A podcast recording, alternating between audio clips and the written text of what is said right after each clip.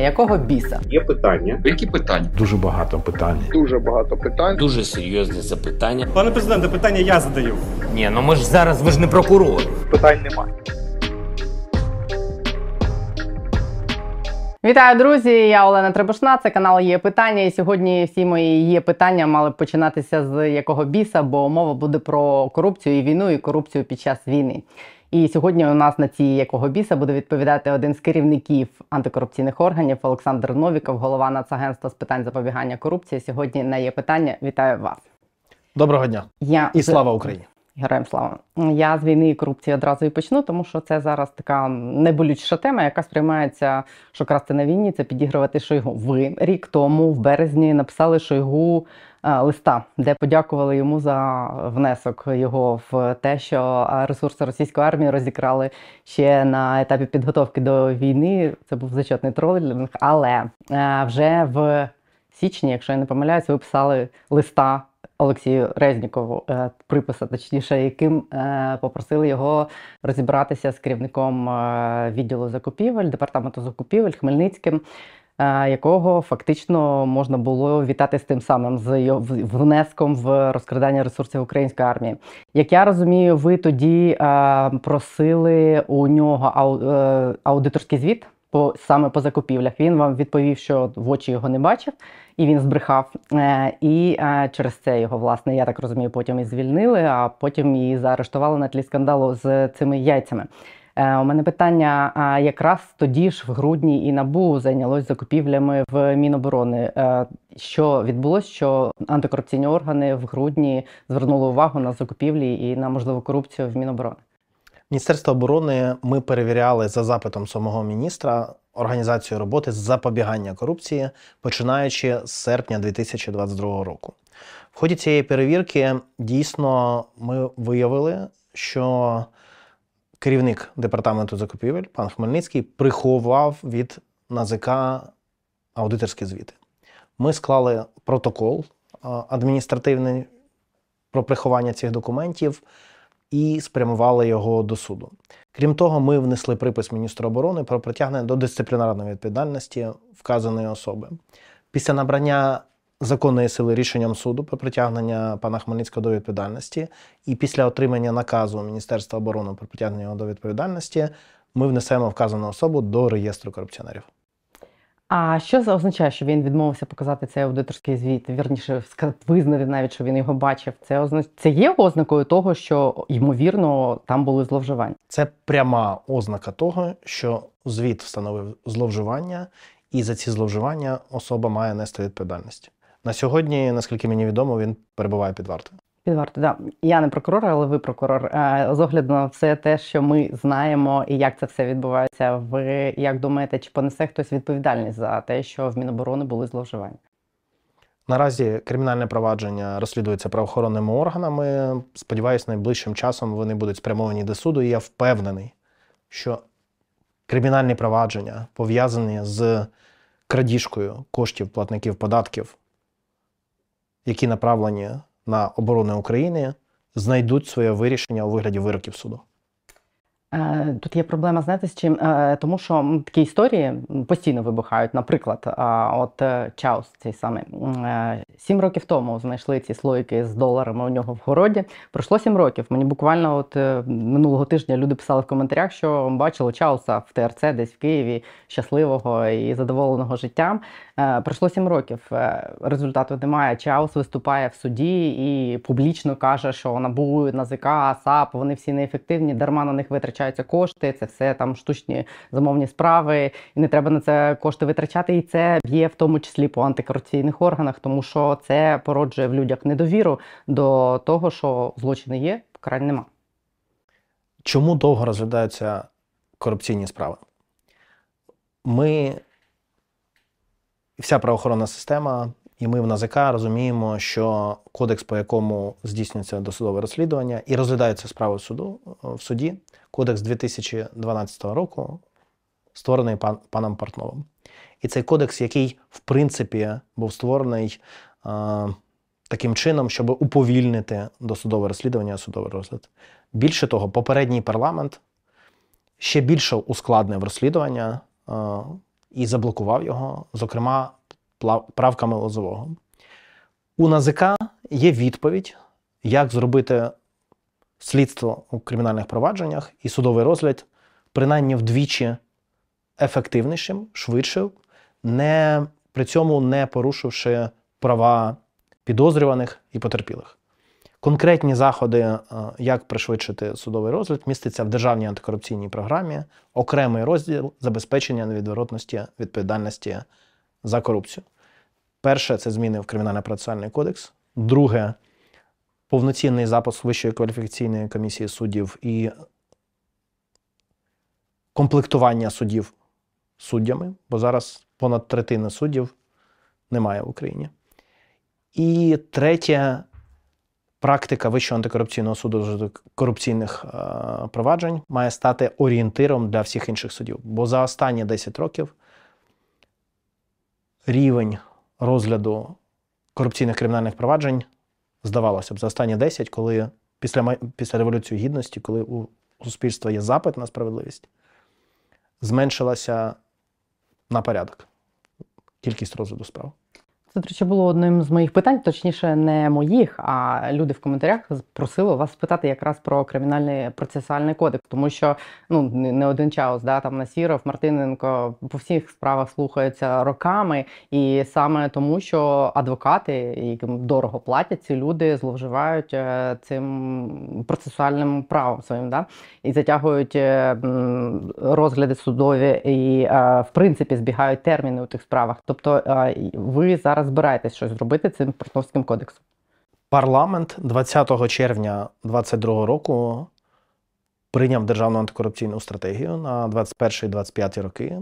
третього березня уряд затвердив план з виконання. Цей план передбачає, що у цьому році буде розроблено, будуть розроблені зміни до Кримінального процесуального кодексу і подані до парламенту. Я сподіваюся, що парламент якомога швидше їх розгляне, тому що у суспільства є величезний запит на справедливість. Взагалі українці боронять свою країну для того, щоб справедливість була реалізована. Я один приклад скажу, що передбачають е, ці зміни. Для прикладу, вони передбачають, що у разі наявності під час судового розгляду хоча б одного з захисників підозрюваного, розгляд не буде переноситись. Зараз відсутність хоча б одного захисника. І справа переноситься. І справа переноситься. Ем, щодо, щоб поставити крапку в історії з Міноборони, ем, ви ж виконуєте функцію там превентивну, да, запобігання саме корупції. Зараз, е, після того скандалу яєчного, в Міноборони відбувається якась бурхлива діяльність, яка має на меті зменшити корупцію в Міноборони. Там створюються громадські ради антикорупційні, зараз якийсь офіс просування змін вони створюють, нові зами. Але паралельно історія з тим, що товари, харчування закуповуються закуповується для солдатів за завищеними цінами, продовжується, нікуди не зникло. Буквально вчора наші гроші писали про те, що Міноборони продовжує закуповувати все там на порядок вище, ніж там ГУР чи прикордонники. Як ви до цього ставитесь? Як ви думаєте, чому взагалі не впливає на них навіть оця публічність, цей тиск? Чому це все продовжується з одного боку? З іншого боку, вони нібито імітують бурхливу діяльність з там налагодження всіх цих антикорупційних процесів. Як ви до цього ставитесь? Як на це можна вплинути? Міністром оборони створено департамент е, запобігання корупції замість управління. Тут розширено е, і кадрово е, потенціал е, підрозділу запобігання корупції в Міноборони. Лише за останні два тижні, наскільки нам відомо, затверджено новий е, наказ про порядок перевірки контрагентів і наказ е, про візування уповноваженим підрозділом запобігання корупції е, всіх наказів міністерства. Тобто три конкретні кроки вже зроблені. Оприлюднені е, дані вчора, наскільки мені відомо, стосуються контрактів, укладених до е, нашої перевірки, перевірки НАЗК, Міноборони. На сьогодні,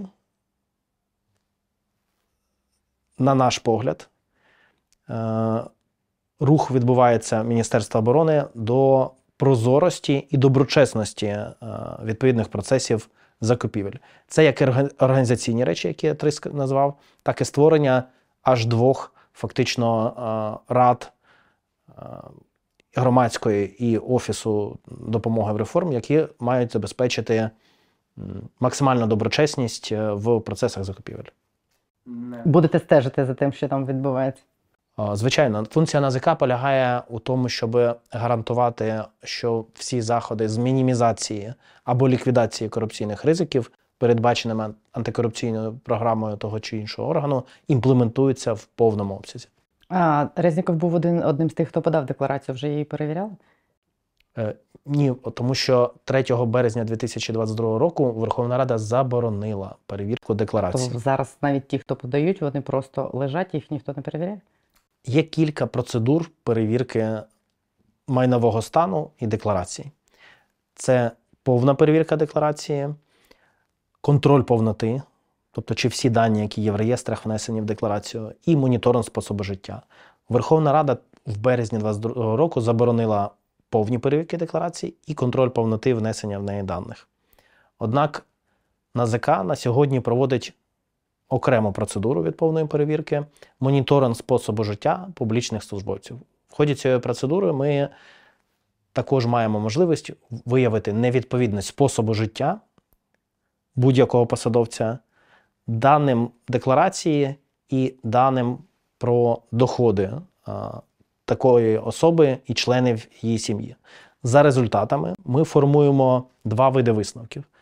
Або надсилаємо матеріали до спеціалізованої антикорупційної прокуратури, якщо до шести мільйонів виявляємо необґрунтовані активи, це називається, на конфіскацію в цивільній процедурі Вищим антикорупційним судом. А якщо понад шість мільйонів гривень, надсилаємо до НАБУ або Національної поліції, в залежності від категорії суб'єкта, для реєстрації кримінального провадження за фактом незаконного збагачення. Результати розслідувань фактів незаконного збагачення також мають конфіскацію майна, яке є предметом незаконного збагачення, і за, е, призначення покарання судом. У вас вже навіть є е, кілька гучних історій з цим пов'язаних. Зараз ми про це е, ще раз поговоримо детальніше. Але перед тим я хочу спитати ще, ще одне питання, яке стосується війни і корупції. Зараз багато нарікань на зловживання посадовими особами, які причетні до мобілізації. Там, зокрема, е, буквально цього тижня писав е, народний депутат Ігор Мосійчук про те, що військовий комісар Одещини Євген Борисов в листопаді нібито ввіз під виглядом гуманітарної допомоги Мерседес дві тисячі двадцять другого року випуску, а на його матір нібито записав писала віллу десь в Марбельї, в Іспанській, яка теж була куплена під час вторгнення. Чи, в принципі, ви намагались подивитися на цей е, сегмент корупції під час війни? І чи є е, цей пост Мосійчука приводом для того, щоб НАЗК перевірило цю інформацію? Ігор Мосійчук, фігурант розслідувань НАБУ. Ну, у нас і Дубінський був ініціатором розслідувань НАБУ, які, в принципі, ведуться. Ми провели комплексний стратегічний аналіз корупційних ризиків в сфері постачання в Україну гуманітарної допомоги. Найближчим часом презентуємо його суспільству. Але вже направили рекомендації за результатами цього аналізу всім органам, долученим до прийняття гуманітарної допомоги. З запитами про розслідування, про перевірку фактів корупції в центрах комплектування до НАЗК системно ніхто не звертався. Є загалом сприйняття в суспільстві таке, що під час війни корупції стало не менше, а більше. Як ви вважаєте, чи є у вас, може, цифри якісь, стали більше красти? Зазвичай під час війни через те, що державні інституції будь-якої країни не функціонують в звичайному режимі, рівень корупції збільшується.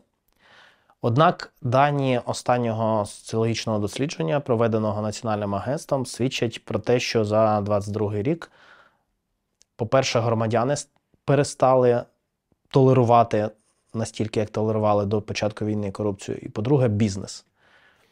Так, на п'ять відсотків, а саме до шістдесят відсотків, зросла кількість громадян, які не готові толерувати корупцію.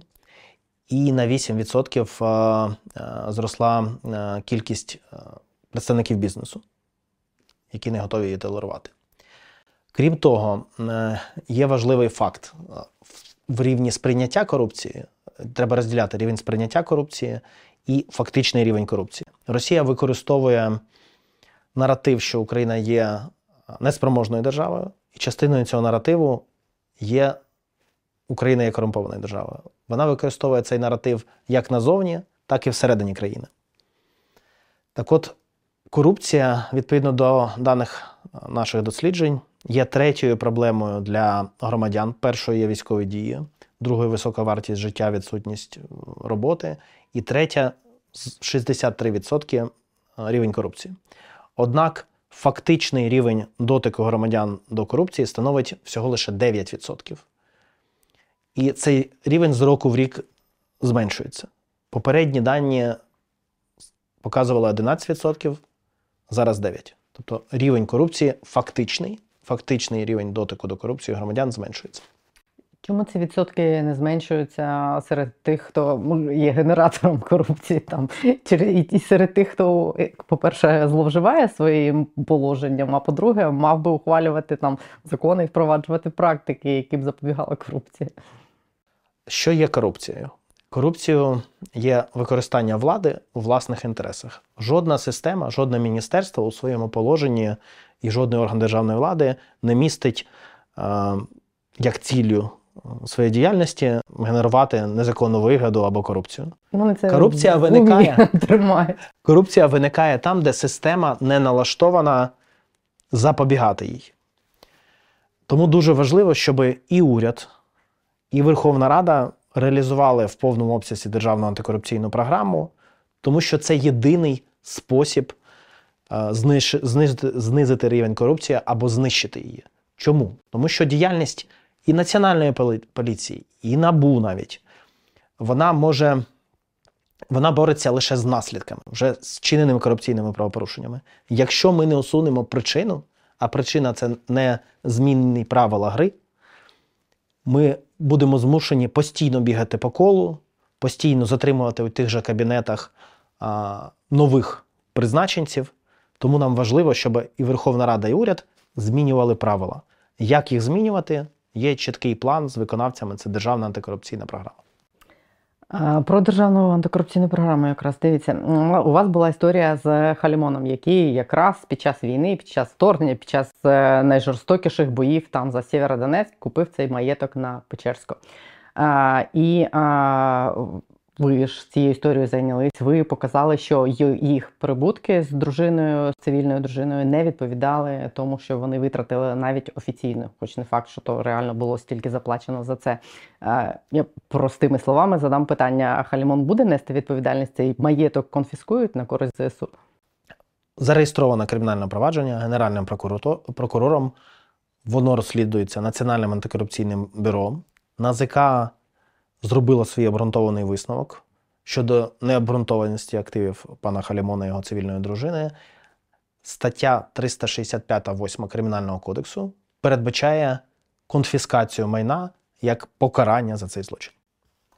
А тут пікантний момент в історії з Халімоном полягає в тому, що ще в двадцятому році НАБУ показувало плівки, на яких було чути, що Халімон вимагає там десятки мільйонів з бізнесменів за сприяння, як він казав, їм у бізнесі. Вони просили е, Венедіктову тоді дати дозвіл на те, щоб почати справу проти нього. А вона відмовила. І це якраз про протидію корупції. Якби тоді Венедіктова виконала свої функції генпрокурора, а не сто відсотків свого генпрокурора, то Халімон би не мав ще два роки, щоб назбирати на цей будинок на Печерську. І таких історій вже багато. Так само було з Алахвердієвою, так само було з Юрченком, коли генпрокурор, якого призначає влада, не давав дозвіл на розслідування справ, які пов'язані з депутатами, які вчора були їхніми колегами. Питання в тому, хто виконав з державної антикорупційної корупційної програми пункт про те, щоб генерального прокурора не призначали отак от в політичний спосіб, а обирали на прозорому конкурсі. Це раз. А друга, чи є в державній антикорпрограмі е, якийсь пункт про те, щоб пофіксити цю історію з депутатською недоторканністю, бо вона не працює? Пункт з, держ... з антикор... проєкту антикорупційної стратегії, який передбачав конкурс на посаду генерального прокурора, е, був зник з антикорупційної стратегії під час опрацювання її Комітетом з питань антикорупційної політики. Під час підготовки державної антикорупційної програми Національне агентство намагалося повернути його до тексту вже постанови уряду, яким затверджувалася державна антикорупційна програма. Однак на прохання самої Генеральної прокуратури ми виключили пункт про те, що конкурс на посаду генпрокурора має бути, стати частиною українського законодавства. Хочу зазначити, що після Революції Гідності на виборах перемагали тільки політичні сили, які обіцяли повернути українцям справедливість і гідність. Руки яка... відрубати обіцяли за те, що крадуть в армії.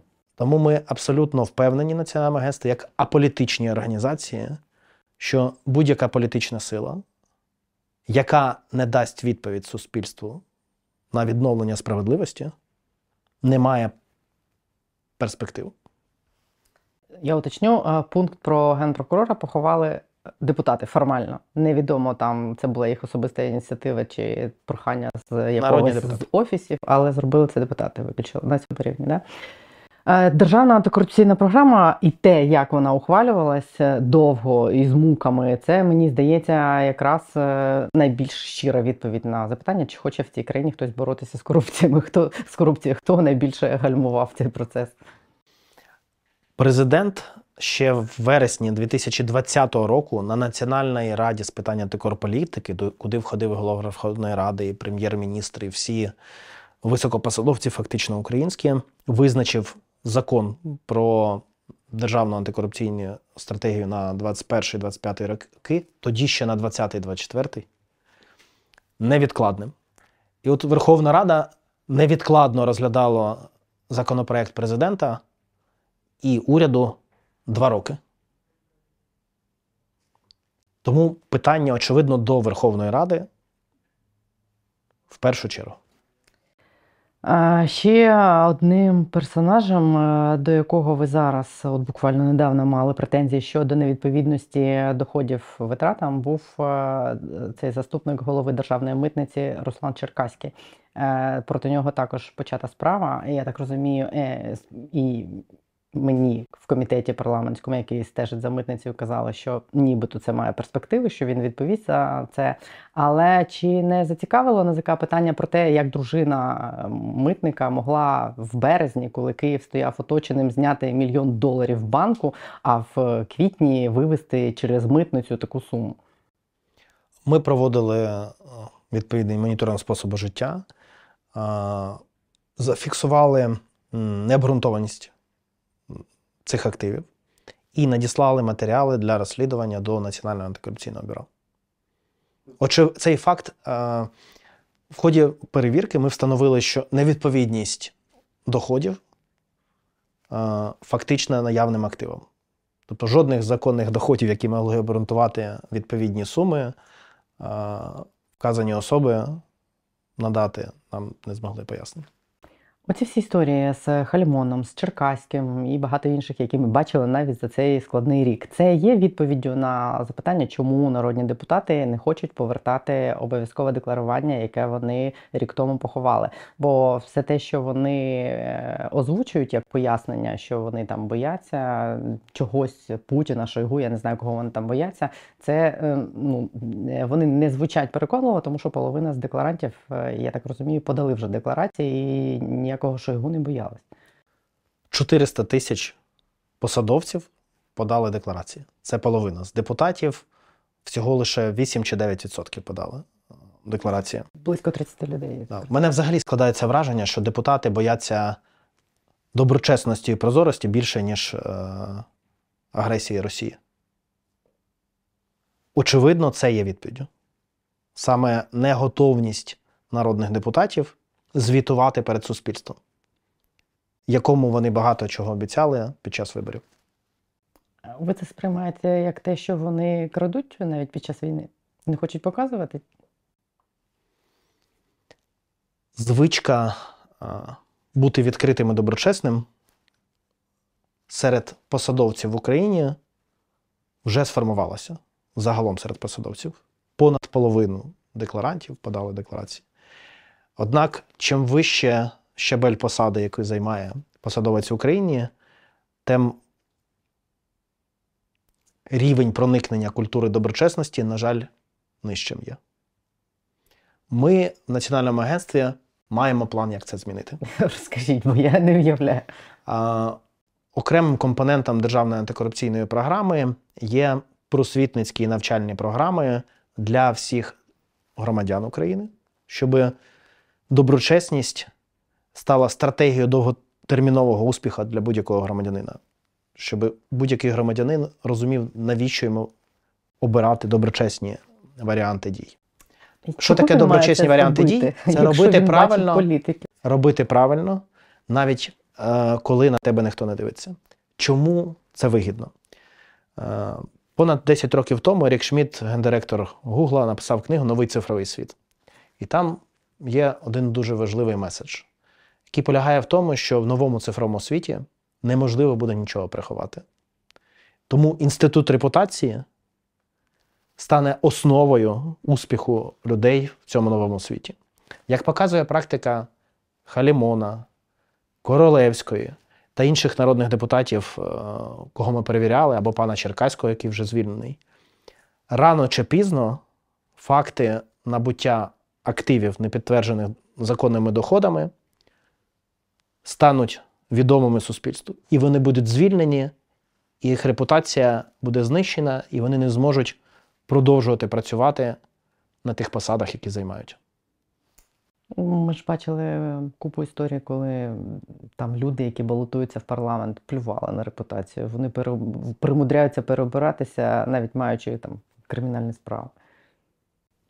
Не людей треба виховувати, а карати депутатів і, Змі... і інших посадовців, які зловживають систему влади. І частиною зміни цієї системи, як я вже казав, зміни до Кримінального процесуального кодексу, які дозволять швидше розглядати кримінальні провадження. Як, що ви знаєте ось про що? Я чула, що депутати зараз намагаються вихолостити той закон Арахамії про повернення електронного декларування настільки, що він взагалі там знецінить його. Я не готовий глибоко коментувати це питання, оскільки робоча група під головуванням голови Верховної Ради наразі працює в парламенті. Мене як керівника НАЗК і керівника НАБУ запрошували на засідання цієї робочої групи. Ми надали свої коментарі, що ті Хотілки. зміни, які хочуть депутати до закону про декларування, фактично знищать його. І не суспільство не зможе побачити фактичних доходів Ні посадовців. Ні НАБУ або ми не зможемо провести належні перевірки і встановити факти незаконного збагачення необґрунтованих активів. Нам з Семеном Кривоносом, директором НАБУ, здалося, що і голова Верховної Ради, і його заступники, і народні депутати, які входять до цієї групи, почули нас. І не будуть вносити законопроект, який знищуватиме досягнення Революції Гідності. Є якісь такі показові приклади того, що ця система електронного декларування, в принципі, виконала свою функцію, коли реально були покарані люди за те, що вони там щось не задекларували або збрехали в декларації, чи через те, що цю систему поховали, тоді ми так і не побачили. Розкажу жартівливий приклад. Один з народних депутатів в спілкуванні зі мною сказав: Олександр Федорович, після вашого декларування мені довелося продати два інших «Мерседеса». Я б любив змінювати кожен тиждень на іншому їздити, а тепер змушений на одному їздити, тому що маю його декларувати. Це, якщо жартівливий приклад. Якщо казати серйозно, то вироки Вищого антикорупційного суду і рішення про стягнення необґрунтованих активів – це є найкращим прикладом того, що така система є ефективною. Першим з них був Києва. Було рішення по Києві, зараз вже є рішення по судді з Василькова, де було конфісковано квартиру, яку він оформив нібито на свою матір, здається, і фактично нею користувався. У нього є рішення про її конфіскацію в першій інстанції. І ми на сьогодні надіслали до спеціалізованої антикорупційної прокуратури ще вісімнадцять таких матеріалів, вже по частині з них заявлені позови. Для прикладу, тільки цього тижня ми в понеділок випустили новину про те, що співробітник Генеральної інспекції, Генеральної прокуратури оформив квартиру в комплексі бульвар Фонтанів на свого дев'яносторічного дідуся, який не мав жодних доходів. Цей факт, очевидно, свідчить про необґрунтованість активів, про незаконне збагачення. І цей факт неможливо було б виявити без декларування. Декларування дає можливість в довгостроковій перспективі забезпечити несумісність корупційних практик і публічної служби.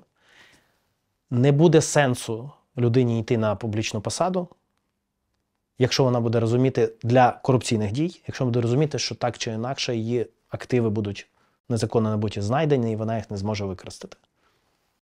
Саме тому електронне декларування не повернуть. Це вимога Міжнародного валютного фонду повернути до липня. Але, ми, але ми в НАЗК фонду... абсолютно впевнені, як орган, який працює на інтереси громадян України, що і парламент, і уряд, і всі інші органи влади в Україні мають працювати на, на запит громадян України, а не на запит Міжнародного валютного фонду. В першу чергу на запит громадян України. Запитом громадян України є публічність декларацій, подання декларацій публічними службовцями. Хотів би, хотів би додати з приводу ще одної важливої ролі декларування. Всі керівники на, на державні, державних органах проходять спеціальну перевірку. З жовтня дві тисячі двадцять першого року, на жаль, у нас не було багато часу попрацювати в оновленій методиці проведення спеціальних перевірок. НАЗК порівнює активи будь-якого кандидата і членів її сім'ї, їх сім'ї, сімей з доходами за весь час роботи таких осіб. І ми встановлювали просто неймовірні факти. Коли керівником одної з районних державних адміністрацій намагалися призначити колишнього керівника Бюро технічної інвентаризації відповідного району, який за все життя заробив лише кілька мільйонів, але при цьому в декларації мав двісті мільйонів. Чому спецперевірка так важлива? І чому ще необхідно відновити декларування і проведення перевірок? Тому що вона дозволяє не допустити на посаду людину, яка є, яка має необґрунтовані активи, яка є математично навіть е, потенційним корупціонером. Другий фактор, чому необхідно відновити перевірки, особливо спеціальні перевірки. Тому що під час спеціальної перевірки перевіряється в тому числі і допуск особи до державної таємниці, чи не було фактів роботи або інформації на Російську Федерацію. Не відновлюючи перевірки декларацій і спеціальні перевірки, Верховна Рада дозволяє е, ворогу, в тому числі, інтегрувати е, свої кадри в органи влади України. За відсутності спеціальних перевірок немає процедури, як перевірити, чи це не корупціонер, як перевірити, чи це не шпигун Росії. Про е, запит суспільства, про який ви кажете, двадцять першого квітня президент відповів на петицію громадян, які вимагали ввести довічне ув'язнення за корупційні злочини під час війни. Якби він переклав відповідальність на парламент, як би ви відповіли? Студенти юридичних факультетів вивчають таку науку, яка називається кримінологія. Про що ця наука? Ця наука вивчає питання, наскільки має бути високим рівень відповідальності за той чи інший злочин. І класичним прикладом е, невірного визначення цього порогу е, є введення всередині двадцятого століття в Радянському Союзі і в Україні, в тому числі, відповідальності за зґвалтування вищої, ніж за вбивство. Це призвело до того, що е, люди, які вчинили цей злочин, просто вбивали всіх потерпілих. Введення такого рівня відповідальності за корупцію не відповідає е, кримінологічним засадам встановлення е, встановлення розміру покарання. І призведе до того, що ці злочини буде важче виявляти, і приховання відбуватиметься в тому числі шляхом зло... вчинення злочинів проти життя людей. Тобто ви проти такого? Наука, яка вивчає питання розміру відповідальності, проти. А ви? Добре. Ви ж спілкуєтесь з тими, кого називають нашими там західними партнерами, да? Є певний розрив між тим, як сприймають корупцію в Україні всередині країни і на Заході. Як вони реально нас бачать? Бо багато людей в Україні вважають, що на Заході вважають Україну найбільш корумпованою там країною у світі. І це е, стає от на дорозі там постачання зброї, зокрема, в Україну, постачання грошей там на відновлення в майбутньому. Наші західні партнери також обізнані з тим, що Росія використовує наратив «Україна – корумпована держава» для того, щоб підірвати підтримку України з боку наших партнерів. Як я вже зазначав, шістдесят один відсоток громадян вважає корупцію високою проблемою для України, важливою, а фактичний рівень дотику до корупції – дев'ять відсотків. Оця різниця багаторазова якраз свідчить про те, що це російський наратив. І це розуміють наші партнери. Україна рухається до зменшення рівня корупції. Це показують всі дослідження за останні роки. Можна так перекладати все на Путіна. Ми самі даємо, ми з вами про це вже півгодини говоримо, ми даємо привід людям так думати. Нам, що таке будь-яка система суспільна і державна? Це ролі, це зв'язки між ними і правила, по яким відбувається взаємодія. Найсильніший вплив на систему вчиняє зміна правил. Тому, допоки Верховна Рада буде повільно розглядати закони, направлені на побудову доброчесності в країні, допоки уряд буде місяцями розглядати законопроекти відповідні, рівень корупції в Україні буде знижуватися повільно, але невпинно. І рівень довіри від наших західних партнерів буде зростати повільно. Ми маємо зробити свою домашню роботу, як країна. А, я так розумію, що найбільше, чого зараз бояться наші західні партнери щодо корупції, це те, що після війни ті гроші, які нам дадуть, я сподіваюся, на відновлення, на відновлення, на відновлення стануть... Е... Відновлення також непогано. Відновлення, так, може, це обмовка за Фрейдом. Да. Що вони стануть, власне, полем для зловживань і дадуть ресурси для зростання так званих нових олігархів на тій відбудові, яка буде після війни. Безумовно, ці ризики наявні.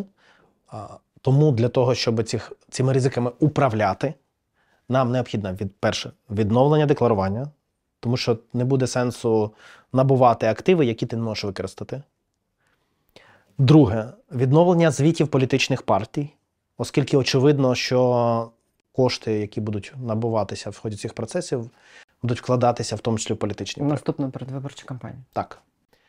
Третє, повна імплементація державної антикорупційної програми, адже державна антикорупційна програма містить в тому числі один з заходів, е, такий як експертизу НАЗК всіх, всіх, в тому числі чинних нормативно-правових актів. Це дозволить нам налаштувати на доброчесність всі сфери суспільних відносин. І четверте, виділю просто це, один з заходів – це е, побудова ай ті-системи, контролю за використання коштів на, на капітальне будівництво. І так звана ініціатива РАЙС. Вже є пілотний проєкт, який е, здійснюється Міністерством інфраструктури.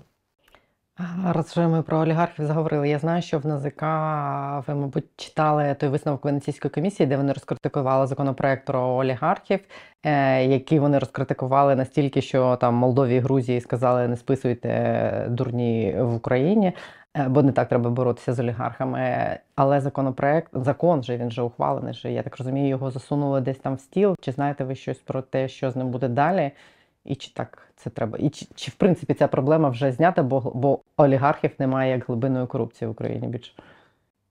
НАЗК займає послідовну позицію стосовно цього закону.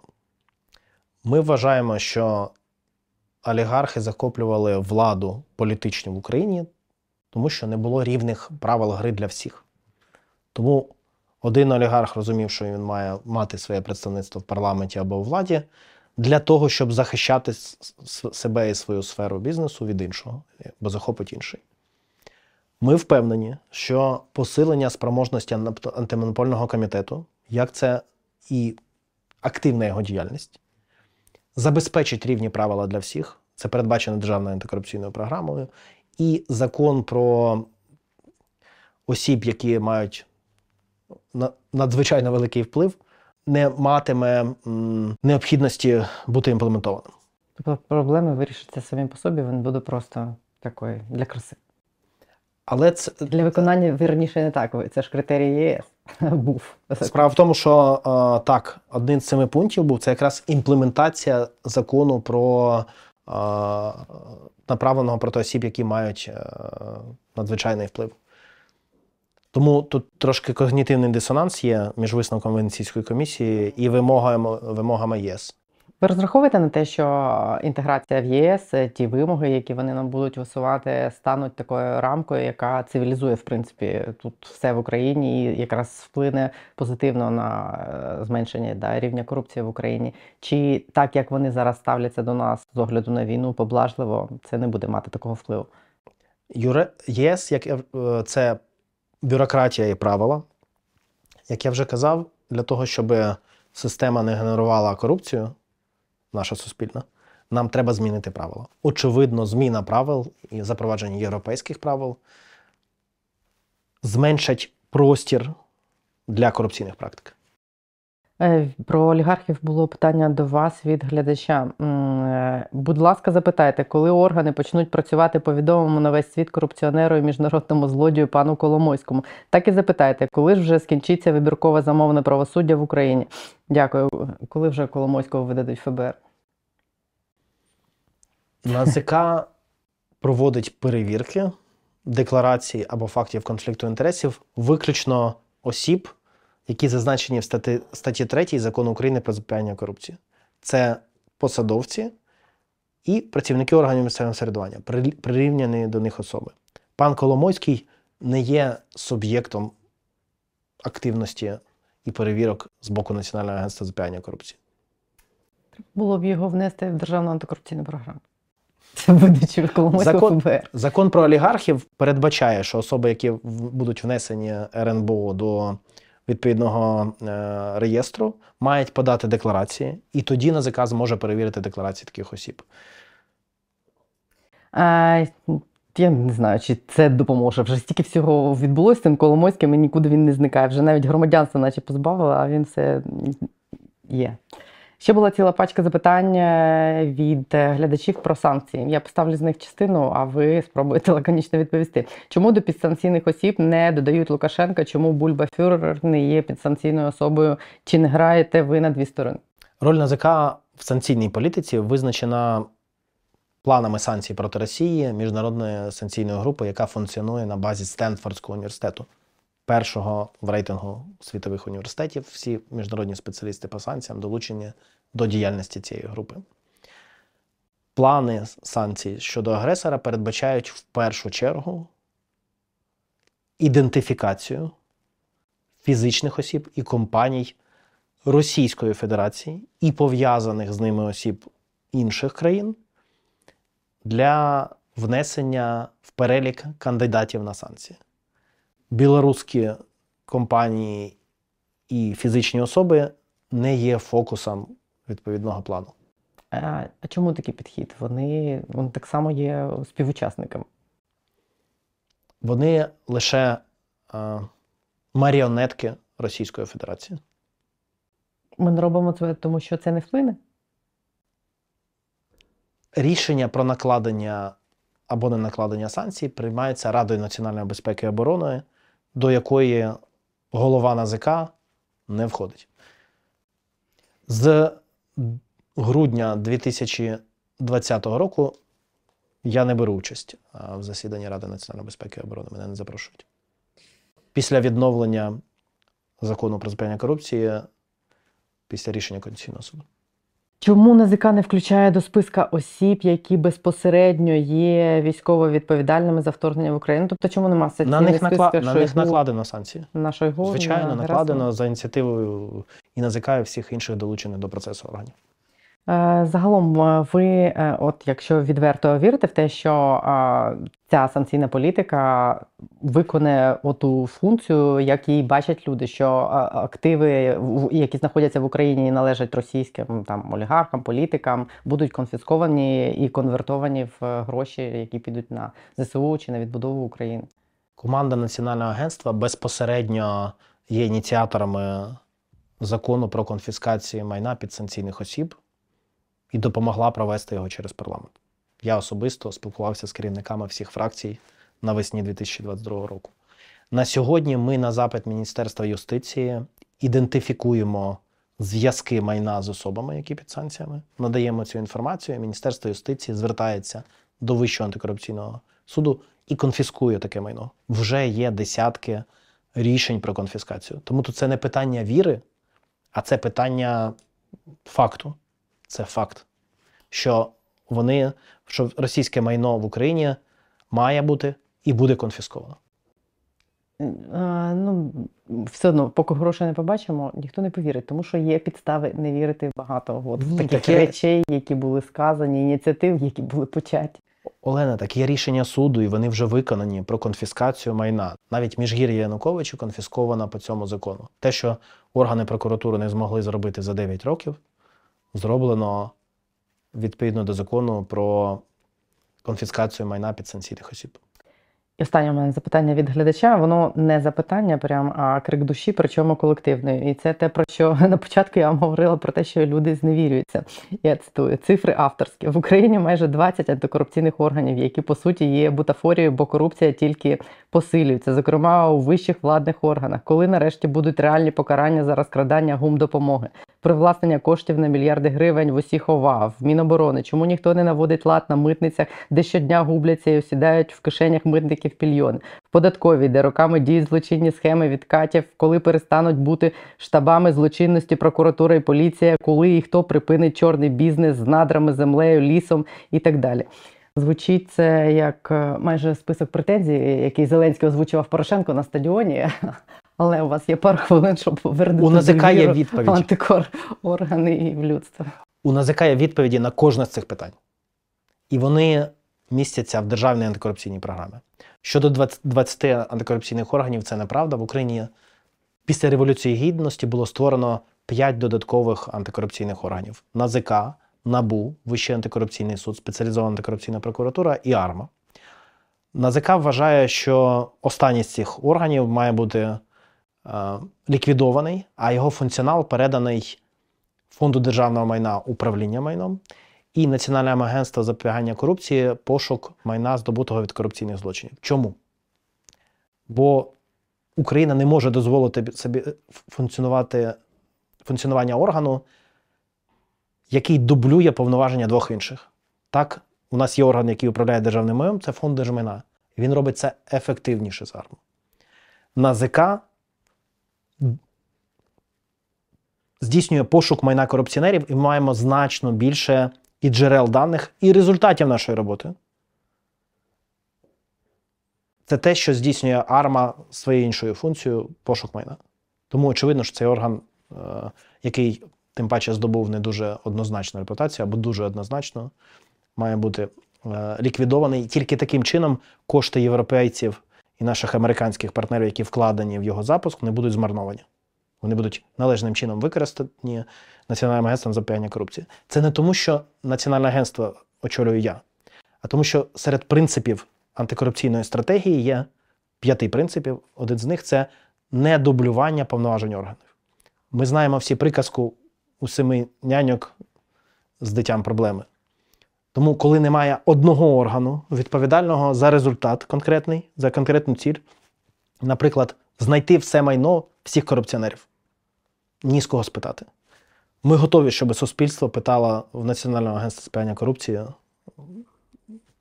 за віднайдення такого майна і його конфіскацію. Друге. Є- Митниця є першою проблемою е, для бізнесу за результатами опитувань, проведених нами в грудні. Данило Гетьманцев ініціював пару тижнів тому законопроект, який передбачає обрання керівника митниці на конкурсі. Ми впевнені, що у разі прийняття цей закон здатен забезпечити незалежність керівника цієї організації і ефективність роботи відповідного органу.